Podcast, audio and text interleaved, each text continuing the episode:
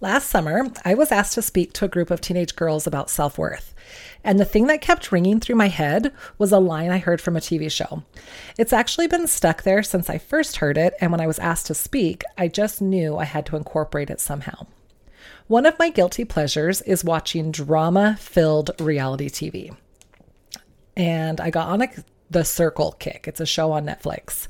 One of my favorite characters in the first season, his name is Chris Sapphire, and he says he found God when he was 14, and ever since then, he has found his confidence from God. So here's the line Girl, you're so confident. Where'd you get it from? Honey, it's called Godfidence. And I just love that. Godfidence. I love how unapologetically he brought his faith into the show. Although he didn't win the season, he was definitely a fan favorite, and he most definitely made an impression on me. Another phrase I love is, well, which was actually life changing, and I'll tell you why in a bit. There's a show on Netflix called Get Organized with a Home Edit. Okay, I get it. I like my shows. What? It's a home organization show with these two gals, Clea and Joanna. They're known for color coding their organization. They have done work for some big names like Khloe Kardashian, Drew Barrymore, Kevin Hart, Eva Longoria, just to name a few. So, on the episode with Reese Witherspoon, they're showing Reese the labels on some boxes for her closet, and she questions them what font they used. Oh, this is so cute. What font is this? And Clea says, Oh, that's my handwriting. We just turned it into a font. And Reese, dumbfounded, is saying how great her handwriting is. And Clea says, Oh, I know, I know. It's like one of my top five skills. Okay, hold on. I need to throw out a shout out to the Barbie movie, and then I'll get to my point. When Barbie is talking to the older lady at the bus stop, she says, You're beautiful. To which the lady replied, I know. Also, in the beginning of the movie, one of the Barbies was getting an award, and as they are congratulating her, she says, I worked really hard for this and I deserve it. Also, when the Barbies are greeting each other, one of the Barbies says to another, You look pretty, and she says, I feel pretty. Ladies, this is the kind of energy we need to be giving and receiving. So, why was this life changing for me? I guess the real question is why do we, as women, shortchange ourselves? We can't accept a compliment. We downplay the compliment by stating something that was less than perfect or where we messed up. We critique ourselves unmercifully. We don't want to seem conceited or overconfident. But you know what? We are freaking awesome.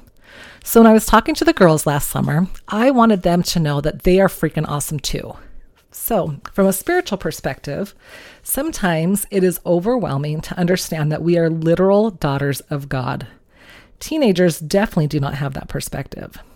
We are born with divine worth and unconditional love from our heavenly parents. We get to earth and then our insecurities come into play. We let life experiences tell us we are not good enough, not smart enough, or pretty enough. We look to the world to give us that self confidence. We get so hung up on making mistakes and that that will define us. Can you imagine if we made fun of babies if they didn't walk successfully the first time they wobbled and tried to take that first step? Would we just push them down because they obviously can't do it, so why even try? No, that would be ridiculous. Instead, we help them up, we encourage them, we call everybody in the room to watch because this might be the moment it happens. We hold their chubby little hands and help them put those steps together. We cheer for them, and when it finally happens, we post it all over social media. We tell our friends and loved ones, we brag because my baby took her first steps at seven months, yada, yada, yada. So, why don't we do that for each other? But most importantly, why don't we do that for ourselves? If someone pointed out something I did well, I would rather die than receive that compliment. But what if instead I responded, "Hey, thanks for noticing. It took a lot of work or effort, etc., to accomplish that." You like my hair? I am having a good hair day, thanks.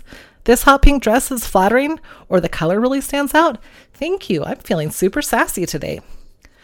Something that has always made me super uncomfortable is during church lessons and they ask us to list our spiritual gifts, or in school or workshops, they ask us to list our talents or something that we are really good at. I can never think of anything, not a thing. I'm guessing most of us are in the same boat. If the question was asked, What is something that you struggle with? I would need an, to ask for another piece of paper. I can definitely come up with that list. But if you ask me to list the qualities of the person sitting next to me, oh gosh, where do I even begin? I can list a ton of great qualities that I see in them, things that they have personally done for me, things that have inspired me, all while they're sitting there struggling to come up with their own list. I'm not talking, oh, she's got pretty hair. I'm talking, she has a calming demeanor about her, and when I notice I'm feeling down, she is the one I want to be around. Could you imagine receiving that as a compliment? How would you downplay that if it was said about you? I'm sure that is something you would believe about somebody else. So why can't we see that in ourselves? I personally think I have a pretty good intuition about people. I would never admit that out loud, but because of that home edit example, I'm trying to be better at recognizing my strengths. So I have mentioned that to a few people, and I felt so uncomfortable saying it. Why? I don't know, but it's true. We've had some business dealings with different people, and 10 times out of 10, when I have not had a good feeling about a person or an opportunity, I've been right. And I know this because my hubby has even mentioned, I just need to learn to trust your gut feeling. I mean, what better proof do I need than my husband agreeing? I joke that my two best talents are taking naps and having seconds of dinner. I mean, it's true, but I do know that there are other things that I'm super good at too. It's not like I have to go around sharing that, but when a volunteer is needed, I can step up if it's something that I know I would do good at. Or if I were to receive a compliment, I need to learn how to accept it graciously. There is no need to make everybody feel awkward just because I am. Something that I like to do is when, like, if I'm in a group and I'm sitting behind somebody, or if someone's close to me that I know they can hear me, I'll turn to my neighbor and say something about that person who I, I know that they can hear me. And I like to mention a kind of thing that they did or a comment about a specific thing about their outfit. It's just my little way of giving a compliment without making a big deal about it. But I just thought they should know. Just like a garden needs all different types of flowers to be beautiful, our friend groups and mom clubs and church groups and PTOs or whatever else you're a part of need all the different talents and qualities to work. So, ladies, what are those gifts and talents that you have? Where is your Godfidence? What talents do you see in others that you want to strengthen in yourself? What is a sincere compliment that you can give to somebody? How can we not only cheer our friends on, but ourselves as well? No, really, I want to know. Head over to the Facebook group, the Midlife Chaos VIPs, and share what those are. We don't know each other, so just put it out there. I want to hear all about you, Godfident, talented women. Now, go out and make it a beautiful day.